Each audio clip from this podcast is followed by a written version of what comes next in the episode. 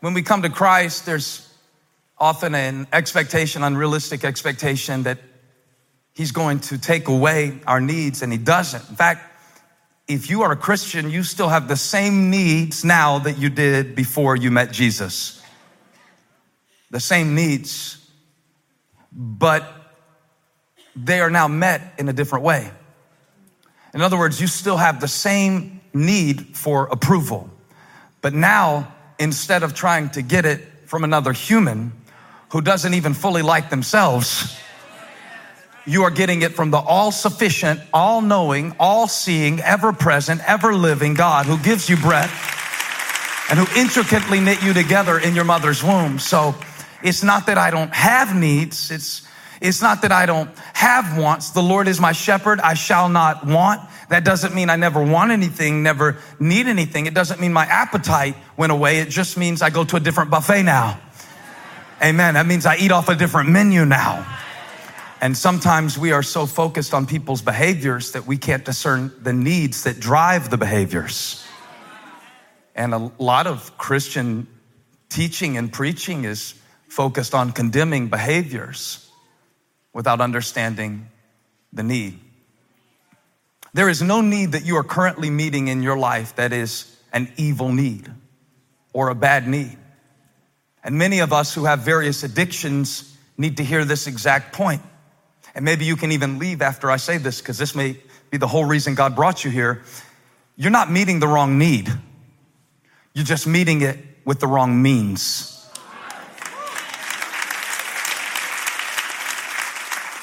This applies to overspending, overeating, overtalking, overbragging, and yes, I hear you, Facebook, oversharing. It applies to every sexual addiction. You know, there's a certain shame that comes with sexual addiction, but there shouldn't be, because all the addiction is a valid need trying to express itself. It's a need for connection, which is very good and very God.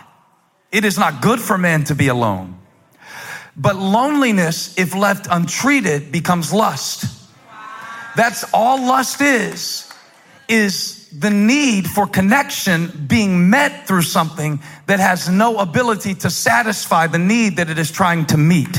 So it becomes more and more and more and more and more. And Paul says, my God shall supply all your needs, or meet all of your needs, not according to your resources, but according to his. And I'm glad about it. I'm glad that the only one who has what I need happens to be the only one who knows what I need. How many are glad about that? Let's give God 5 seconds of praise for knowing what we need and for being what we need. The Lord is my light and my salvation. Whom shall I fear? The Lord is the strength of my life. Of whom shall I be afraid? Listen, Blakeney. When the wicked, even mine enemies, came upon me, even they stumbled and fell. He prepares a table for me in the presence of my enemy. No, he doesn't take the need away. He becomes what I need. He meets my need. Some of us are waiting for God to remove the need, but if he removed the need, he would remove the means by which he meets the need, to remind you that he is what I need. He not only gives it, he is it. Let's back up a little bit and let's talk about your need meter. You know, spell it different. Just if we spell it like this. Not that meters, but the other one. Need meter. Like, how needy are you? Like, what's your meter read? If we could read the meter on your need today, if it was right there on your forehead when you came in the house of God, what would we see if we could read your meter? What if we could read your joy meter today? Not your happy meter. Happy meter might be just caffeine. Starbucks can make you happy. And yet there's this joy, this contentment. It's described in the scripture. Oh, don't let people smile confuse you, because some people's bone structure is just arranged in their face. They look like they're smiling, okay? Some people just have, resting blessed face. And they just look happy, but it's covering up a lot of stuff. Don't worry about that. I'm saying the thing that we can't see, if we could see it. If you had a peace meter on your forehead today, and we could see your peace meter, would it be like, ah? Or would it be like the gas gauge of a 16-year-old who fills up $5 at a time? Filling up $5 at a time, a click at a time, a like at a time, a comment at a time. Because here's what I've learned about this. When joy is low, usually it's because entitlement is high.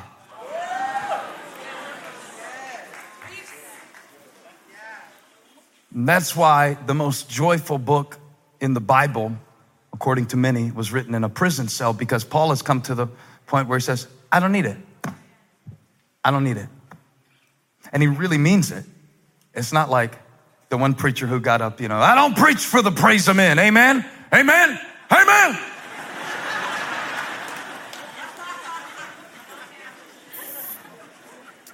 He's really found a place.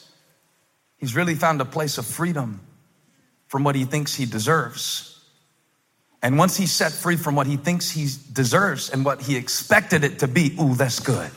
That's good. God just gave me that for this particular worship experience. I didn't say it any other time. Once he's set free from what he expected, he can receive what he needs. And sometimes what blocks us from receiving what we need is what we expected we would get. And when it doesn't show up like we expected, we can't receive what we need. Can I move a little deeper into this teaching? You good? Okay. Find Acts chapter 16. If you can find it in your Bible, or if you want to look it up on your phone.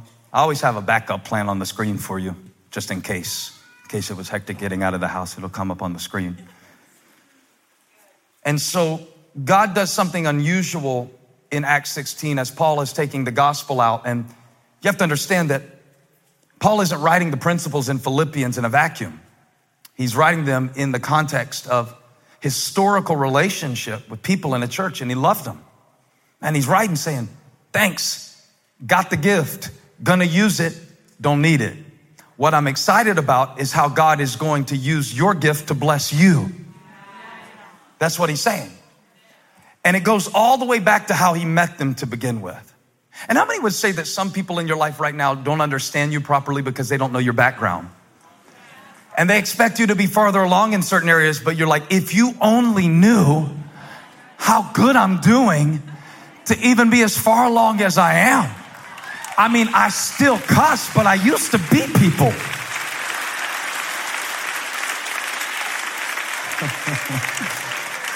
And why I think we really do Philippians 4:19 a disservice is because we strip it of its context. So I thought we needed to look at this real quick to understand the stuff we shout over.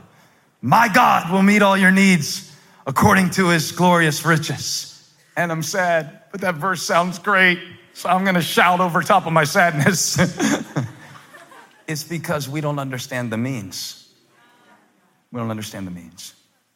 So let's go back several years earlier. Paul is trying to get somewhere. Verse 7, when they came to the border of Mysia, he's got Timothy with him. And they tried to enter Bithynia, but the Spirit of Jesus would not allow them to. Wouldn't allow them to what? Wouldn't allow them to preach about Jesus.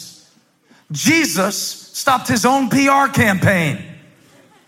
That's very, very, very unusual. Very difficult for me to get my mind around until I get to the next verses. And sometimes you do not understand at all what God is doing in the moment. Graham is so funny. We were coming to church today, and a lot of our staff kids went to camp last week, and we had a staff advance last week, and I was sharing with the staff all week, and it was just a family event and family affair. And Graham got to play Joseph in a skit in a small group at camp. So he had the story of Joseph, the Old Testament Joseph, on his mind. And they sent me a video of him down on the ground when Potiphar's wife is accusing Joseph. Potiphar's wife is called Hotiphar. And she was accused. and she was accusing him of trying to make advances. And Grandma's on the ground saying, no, I didn't do it. But Grandma asked me something. He said, do you think when the Bible says God was with Joseph, you think Joseph felt that way at the time? I don't know. It doesn't say how he felt. It states the fact after the fact. But you can't really know what God is doing until he's done it. And you don't really know what you need until you get what you want and find out it isn't even what you thought it was. So Paul wants to go to Asia, blocked. Paul wants to go to Mysia, blocked. And he does something that you got to learn to do when you don't know what to do. Instead of going home, he goes into the place of active waiting. It means, God, I'm not just waiting for you to do something. I'm waiting on you. Like we used to not call them servers. It was waiters. I'm waiting on you. God, what would you like me to do in this season? So I'm praying for a new job, but I'm being nice at this one. Y'all don't want to help me preach. I'm praying for my kids' behavior to improve, but I'm not going to exemplify the exact behavior that I'm trying to correct by going off on them and demonstrating anger while I'm trying to correct anger. I'm actively waiting.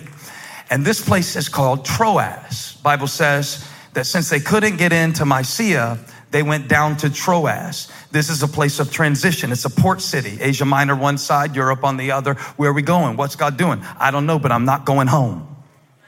I don't know, but I'm not giving up.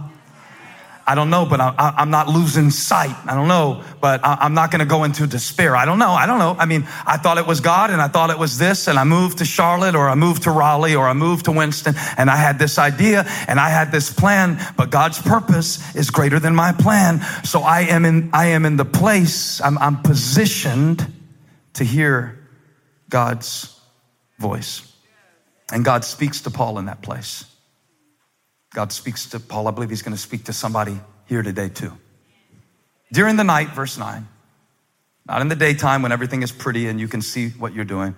During the night, this is a theme in scripture. Some of the greatest stuff God will show you will be when you can't see with your eyes. And when you can't feel with your emotions. And when you can't understand with your mind. During the night, Paul had a vision of a man of Macedonia, this big region in Europe, with people who were not yet reached by the gospel. There were a lot of Jewish people in Macedonia, but not many believers yet, and certainly no church. And now I understand why God told Paul no. Because God knew the real need. The plans of a man are in his heart, but his steps are ordered by the Lord. God has a purpose and you have a plan, and sometimes he has to do away with one to get to the other. I'm preaching right to your heart today. Trying to get you to see this vision that Paul saw. It was a man of Macedonia. A what of Macedonia? A man of Macedonia standing and begging him, come over to Macedonia and help us. Paul was looking for an opportunity. God showed him a need. Could it be possible that you've been asking God for an opportunity and God is showing it to you in the form of your greatest need? Would you be willing to receive that maybe the way God is speaking to you in this season is not by what you feel, and not by what you think, and not even by what you want when you try to figure out your life and how others should act and how it needs to be. Have you got to the place like Paul where you say, I don't know what I really need. I need you to lead me, God. Somebody say, lead me, Lord. I don't want to lean on my own understanding. I need God to lead me. I don't need to lean on what I think I need, because I'll think I need one thing when I really need another. That's how I gained weight when we got married. I thought I needed an Oreo and I really needed exercise. Sometimes we think we need food. We really need a nap. Sometimes we think we need another person. What we really need to do is pray and ask God to get our minds right. Sometimes we think we need people to treat us different when what we really need is to see people not as trees for us to pick the fruit from, but for soil for us to sow in. And God speaks to Paul and says, you want an opportunity? Here it is. And it's in the form of a need. God is trying to lead you through your need. And my God will meet all your needs.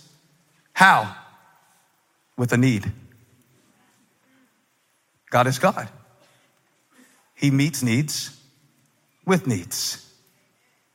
He's better than Christian Mingle. God is a matchmaker.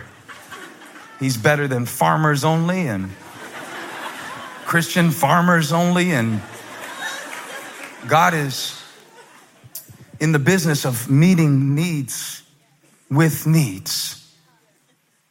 Has your joy been low lately? Has your focus been off? Is your meter reading need? Maybe God is going to show you a need that you can meet so that you can see what you had all along that you have not been using. Hey, thanks for watching. Make sure to click the subscribe button on your screen so we can notify you whenever we release new content. Go ahead and subscribe now. I'll see you next time.